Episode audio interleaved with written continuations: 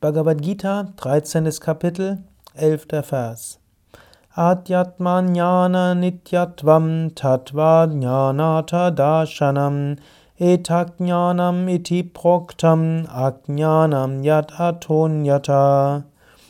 Beständigkeit der Selbsterkenntnis und Wahrnehmung des Ziels wahren Wissens, das wird Wissen genannt, und das, was dem entgegensteht, ist Unwissenheit.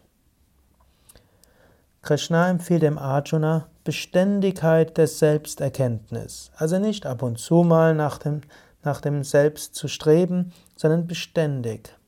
Und Wahrnehmung des Ziels wahren Wissens ist immer wieder wichtig, dass du dir vergegenwärtigst, was das Ziel deines Lebens ist. Menschen haben so viele verschiedene Wünsche. Hm? Du magst etwas für deine Partnerschaft, du magst etwas für deine Kinder, du magst etwas für deine Wohnung, du magst ja, irgendein Equipment haben oder irgendeine Kleidung haben. All diese Wünsche mögen da sein. Aber erkenne, nur eines macht dich wirklich dauerhaft glücklich. Nur eines ist es wirklich wert, gelebt zu werden und danach zu streben. Das ist Selbstverwirklichung. Und dieses Ziel sollte beständig sein. Verliere es nicht aus den Augen. Jeden Morgen sei dir bewusst, ja, mein Ziel ist Selbstverwirklichung, Gottverwirklichung oder wie auch immer du es beschreiben willst. Jeden Abend sei dir bewusst, habe ich wirklich gestrebt heute nach Gottverwirklichung, nach Selbstverwirklichung?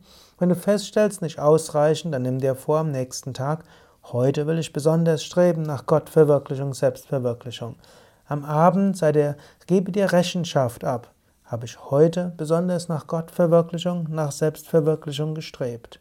Es ist wirklich nicht so einfach, zur Selbstverwirklichung hinzukommen. Es bedarf wirklich einer großen Anstrengung, eines großen Bemühens und es bedarf großer Bewusstheit. Nimm dir vor, dass du das tust. Jeden Morgen widme dein Leben dieser Verwirklichung und dem Dienst an Gott. Jeden Abend frage dich, hast du, bist du deinem Vorsatz treu geworden? Und jeden Morgen erneuere diesen Vorsatz.